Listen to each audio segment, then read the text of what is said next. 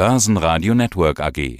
Quartalsbericht. Stefan Bierer, CEO der Bierer Mobility AG und gleichzeitig auch Mehrheitsaktionär mit gemeinsam mit Bajaj mit 73 Prozent. Sie sind ein PTW, Powered Two-Wheeler Hersteller. Das finde ich einen sehr schönen Begriff. Sie sind jetzt wieder an der Wiener Börse zurück an den Prime Market. Warum haben Sie das gemacht?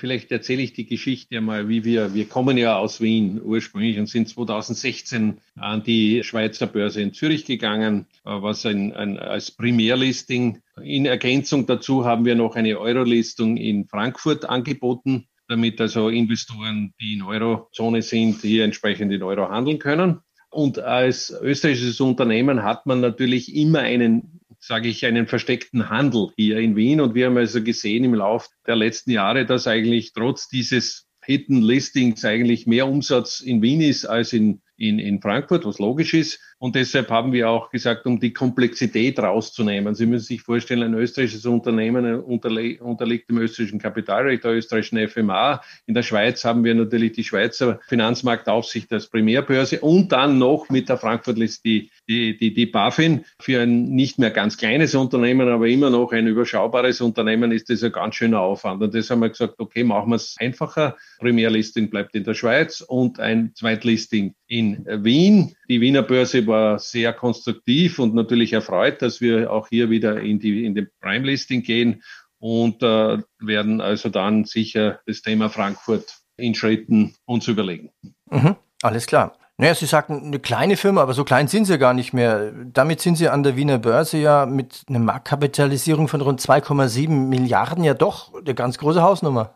Nein, wir sind als Unternehmen hier in Österreich natürlich ein großer Spieler. Ja, wir beschäftigen in Österreich 5000 Mitarbeiter. Das ist für österreichische Verhältnisse schon in, in der Oberliga. Und deshalb ist es auch, glaube ich, richtig, dass wir in zweitlistig in die österreichische Oberliga gehen, hier in, in den Prime Market.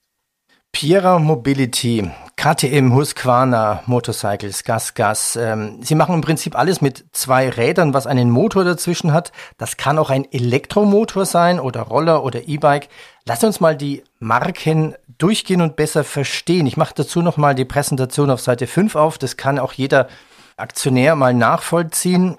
Beginnen wir mit den Motorrädern. Die bekanntesten Marken bei uns ist natürlich KTM wenn man es aus europäischer Sicht betrachtet, aber wenn Sie es jetzt von dem Konzern betrachten und global für die ganze Welt, was sind denn die wichtigsten Marken? Also GasGas, ich liebe diesen Namen zum Beispiel, Indien, Husqvarna und WP. Was sind für Sie die wichtigsten Marken oder sind alle gleich wichtig? Man fühlt sich hier wie ein, ja, ein Vater in einer Familie. Natürlich der Erstgeborene und der, der, der, die große Marke KTM mit der habe ich in den letzten 30 Jahren diese Gruppe zum größten europäischen Zweiradhersteller aufgebaut. KTM hat ein ganz klares, scharfes Profil. Ready to Race. Der Rennsport ist das, was uns treibt, das, was uns die Innovation bringt und das, was uns letztendlich auch die Premium-Preis-Markenpositionierung absichert. Ja.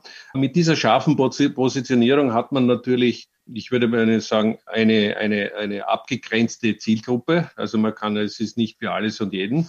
Und deshalb haben wir das sehr erfolgreich gemacht. In den letzten zehn Jahren waren wir ein Konsolidierer der europäischen Motorradindustrie. Wir haben damals 2013 die Möglichkeit bekommen, vom BMW die Motorradmarke Husqvarna zu übernehmen, die wir in unseren Konzern integriert haben. Äh, ich habe hier viel gelernt von der Autoindustrie, indem wir eigentlich die Pioniere in der Motorradindustrie mit der Plattformstrategie sind. Beim Motorrad ist der Motor das kostenintensivste Teil in der Entwicklung und auch in der Produktion. Und wenn man also diese Plattformen mit mehreren Marken teilen kann, gibt es natürlich Synergie- und Leverage-Effekte, was man letztlich in der EBIT-Marge dann widerspiegeln sieht. Husqvarna ist für uns die urbane Marke, die also die Offensive gehen wird auf der Elektromobilität auf zwei Rädern. Husqvarna verwenden wir auch beim Elektrofahrrad als Marke. Ich würde mal so umschreiben, ist das Thema Cool Riding ist also nicht so, so scharf. Es ist sicher sehr designorientiert, aber ebenfalls basierend auf der High-End-Technologie der Motorradpalette. Und dann als unser jüngstes Kind in der Familie vor drei, vier Jahren, auch aus einer schwierigen finanziellen Situation, die spanische Marke Gasgas, die der, der Weltmarktführer im kleinen Nischensegment Trial-Motorräder war. Dieses Produkt hat uns einerseits gefehlt, auf der anderen Seite gibt es uns die Möglichkeit hier als Junior-Marke zu KTM ebenfalls dieses südländische, eine junge Marke und mhm. hier auch in der Preispositionierung entsprechend äh, drunter zu platzieren, ist extrem erfolgreich angenommen worden. Wir, also, wir haben im letzten Jahr schon über 20.000 Einheiten gemacht. Das haben die größten Stückzahlen, die die gehabt haben, waren einmal 5000. Also das war sicher ein Highlight in der Familie und lässt sich auch sehr gut im, am selben Dealershop äh, verkaufen. Das eine ist die junge Einstiegsmarke und das andere ist die Premium-Marke KTM dazu. Und mit dieser Marke gehen wir auch in das Elektrofahrrad im Offroad-Bereich, im Mountainbike-Bereich äh, hinein. Diese Marke für ein E-Bike ist exklusiv für unser Motorradfachhandel.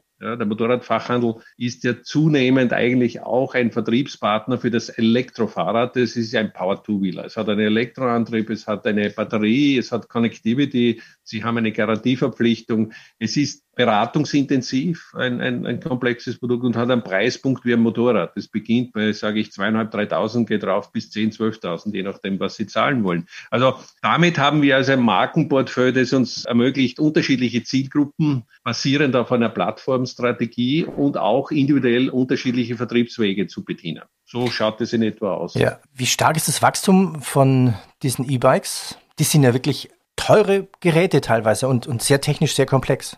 Ja, im letzten Jahr haben wir also bei einem, glaube ich, auch über 30, also ich glaube 37 Prozent war das Wachstum, trotz der Shortages in den, in den Lieferketten im Fahrradbereich. Ja, da komme ich dann später drauf, die Komplexität dort. Also wir haben ja im letzten Jahr über ein Drittel insgesamt äh, zugelegt. Ja, wir haben über zwei von einer Milliarde 530 Millionen. Also sind wir schon recht stolz, was wir einen sicher in schwierigen Rahmenbedingungen hier abgeliefert haben. Ja, machen wir den Bikes nochmal weiter. Sie haben sie eigentlich quasi schon erklärt. Ryman, Feld, Gasgas, Husqvarna.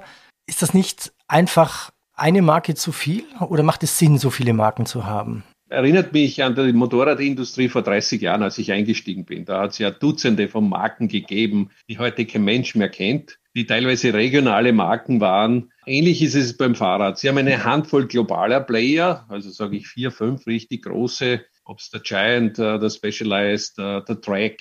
Ich würde auch einen Cube hier in Zentraleuropa nicht unterschätzen, der auch ordentliche Stückzahlen hat. Der Rest sind hunderte von regionalen Marken, die so, sage ich einmal, zwischen 10 und, und 1, 200 Millionen Euro Umsatz machen. Wir, wir sehen hier strategisch eine Konsolidierung kommen, ähnlich wie beim Motorrad in den nächsten äh, Jahren. Des Weiteren braucht man auch ähnlich wie beim Motorrad für die Ansprache für bestimmte Zielgruppen sehr wohl Marken, so wie Gasgas im High-End-Bereich im Mountainbike sich positioniert, wird also Husqvarna mehr die urbane Marke in dem Bereich. Und äh, Raymond ist die Distributionsmarke für den Independent äh, Fahrradhandel der ja separiert vom Motorrad ja auch existiert. Und diese Marke ist also eine Preis-Leistungsmarke, also viel Produkt für einen erschwinglichen Preispunkt. So sind die drei Positionierungen. Das Thema Feld ist eine ähnlich wie im Motorrad. Wir sind da sicher, glaube ich, die Profis in der Konsolidierung. Wir wurden angesprochen voriges Jahr kurzfristig von Rossignol. Die wollten es loshaben. Wir haben eine faire Lösung gefunden. Die Company ist nicht, nicht unweit von unserer kalifornischen Niederlassung in Murrieta. Das heißt also, hier ist der kulturelle Fit gegeben und dieses ruckzuck haben wir das übernommen. Feld ist die High-End-Rennsportmarke im Triathlon und auch im Rennsport.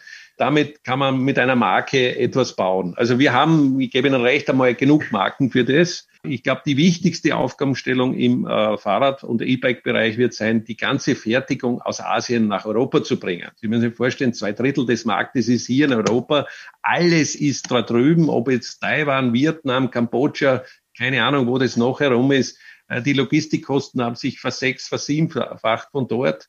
Ja, von CO2-Footprint rede, rede ich ja mal gar nicht. Dann haben Sie Vorlaufzeiten in der Disposition von ein, zwei Jahren, fixieren damit letztlich auch Liquiditäten. Das heißt, Sie haben ein Working Capital, der verglichen zum Motorrad der Wahnsinn ist.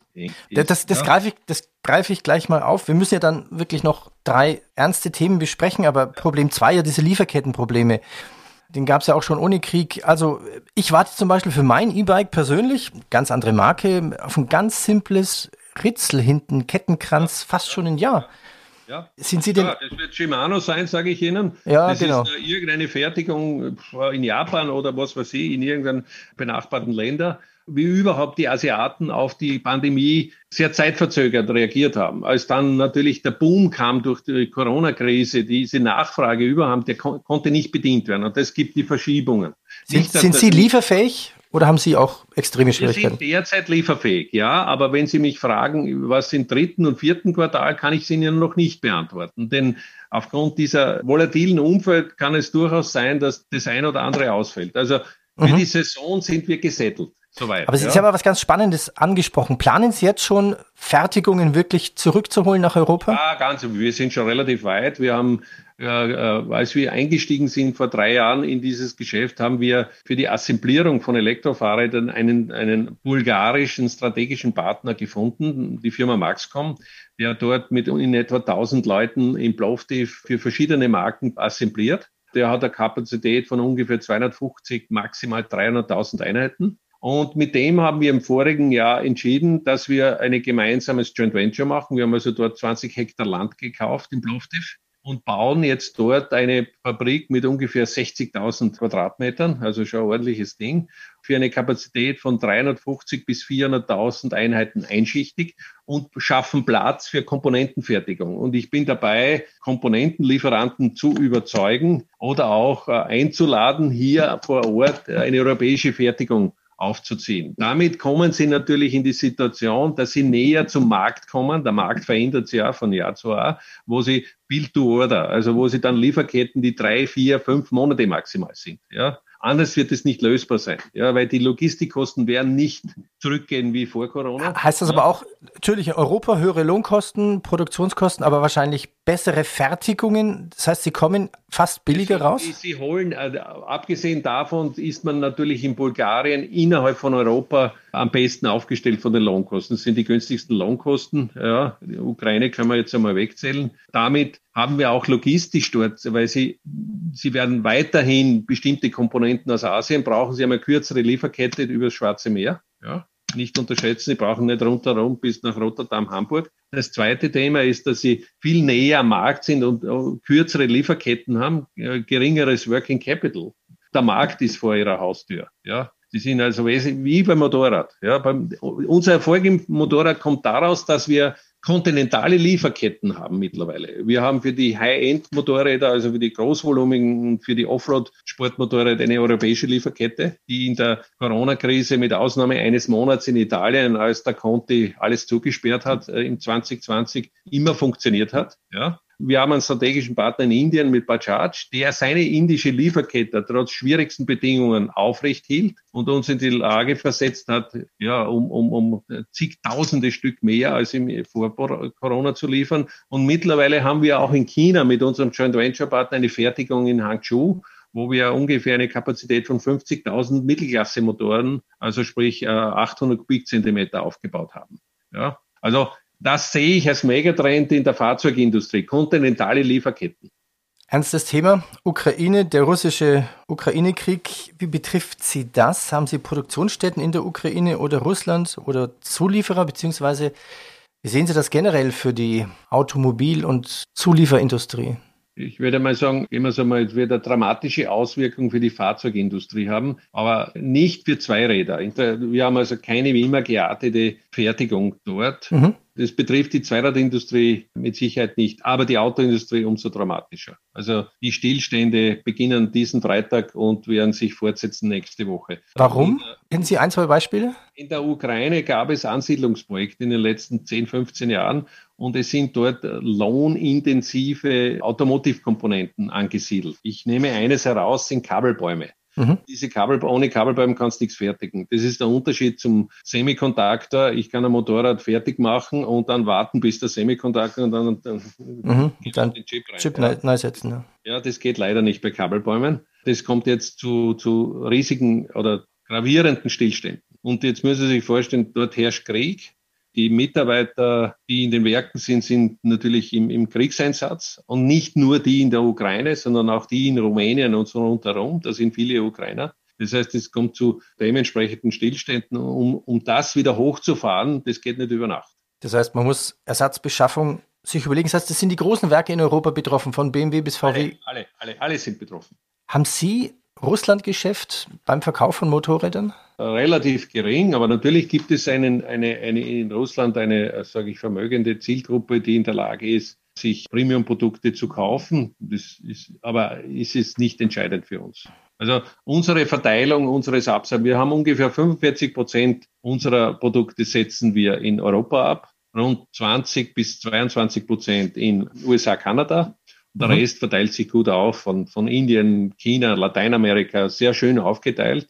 Wenn man die, die 45 Prozent in Europa, würde ich einmal sagen, das sind sicher 80 Prozent äh, auf die sogenannten, auf die EU-Länder ja. Also 2021 hatten Sie rund 332.000 hergestellte Einheiten, Motorrädern und 120.000 waren etwa in, in Europa. Also das heißt, Sie müssen jetzt nicht aufgrund des Krieges über eine Korrektur der Jahresziele nachdenken? Nein, bei uns nicht. Ja. Okay. Wobei man muss dazu sagen, ich hoffe, dass sich das Thema irgendwann relativ kurzfristig löst, weil wenn das weiter eskaliert, dann haben wir sonst so ein anderes Thema. Ja, muss man mal ganz offen dazu sagen. Also das ist schon sehr bedrückend, muss man dazu sagen. Ja.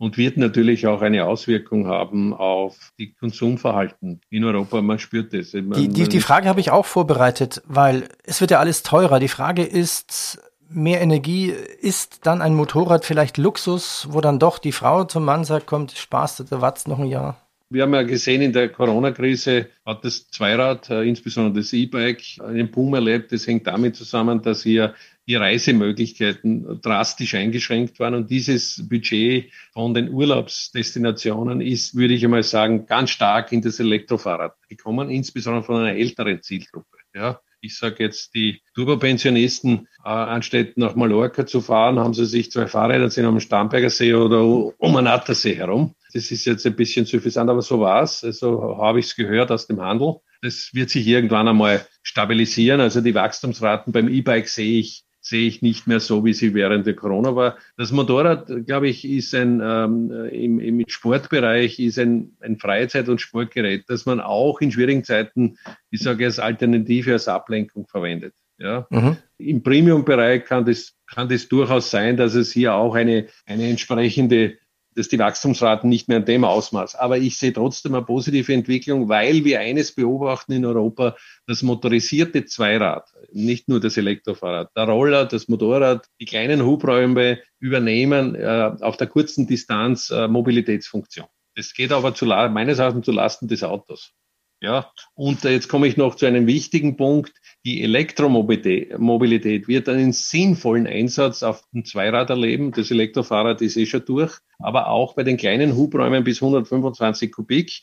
Das können Sie mit Niedrigvolt-Technologie 48 Volt abdecken, was völlig ungefährlich ist für Produktion, Lieferung und beim Händler. Ja, weil wenn Sie ein Elektroauto, reden Sie mal mit Ihrem Autohändler, wo er das und welcher Mechaniker das macht. Der muss ein EKG haben und, und, und, und. Das ist alles Hochvolt, da geht es um Leben und Tod. Ja? Mhm. Ich rede auch nicht von, von dem Tanker, der gerade untergegangen ist irgendwo in den Azoren, der abgebrannt ist. Also das ist nicht ganz ungefährlich. Aber für Zweirad ist es ideal geeignet. Hat auch nur Vorteile, weil es bessere Performance ich programmieren kann. Zweitens, ich habe keine Maintenance mehr.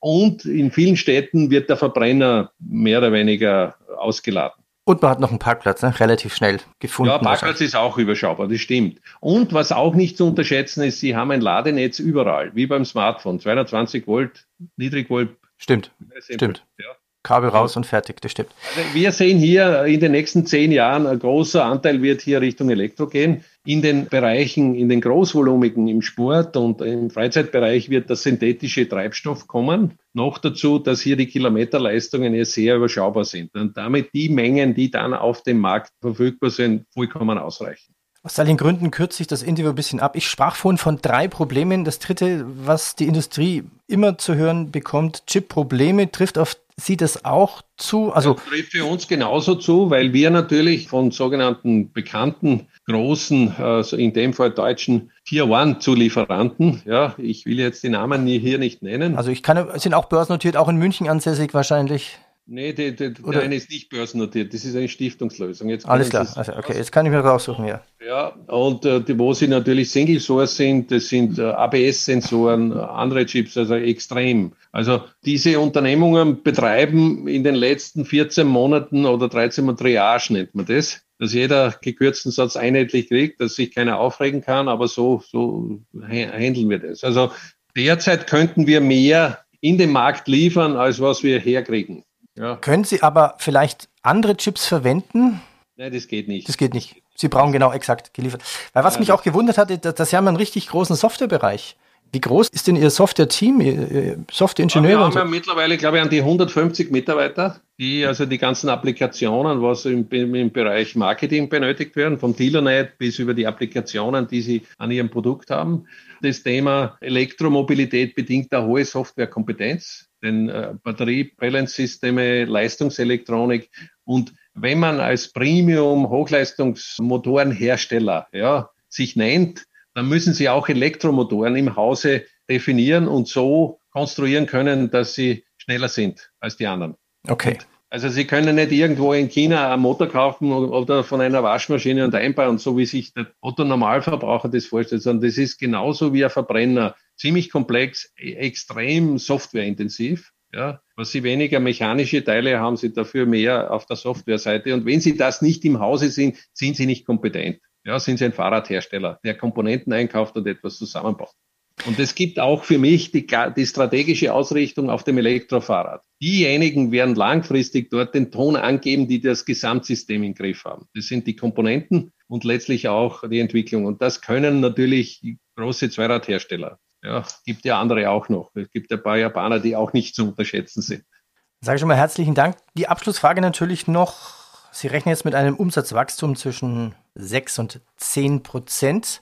Ja. Würde ja eigentlich wieder einen neuen Rekord bedeuten. Ja. 2022. Bleiben Sie dabei oder sollte man aufgrund von Ukraine und anderen äh, Lieferproblemen ein bisschen vorsichtiger werden? Na, wir bleiben dabei, weil also diese Ziele, die wir hier aufgeben, eigentlich das, was wir auf der, wir, wir leben in einer Mangelwirtschaft. Das klingt jetzt äh, irgendwie komisch, das heißt, äh, trotz schwieriger Rahmenbedingungen ist am, am, am Markt mehr, wäre mehr abzusetzen, als Material sie kriegen zur Produktion. Und das, was wir in unserer Guidance drinnen ist, ist das, was wir mit Sicherheit bekommen werden im Laufe des Jahres. Und das bin ich mir trotz schwieriger Rahmen sicher, auch absetzen zu können. Und deshalb gehe ich einmal davon aus, dass wir wieder mal ein Rekordjahr im Fokus haben. Herr Peran, ich bedanke mich recht herzlich. Danke. Bitte, herzlichen Dank. Danke. Wiedersehen. Börsenradio Network AG Quartalsbericht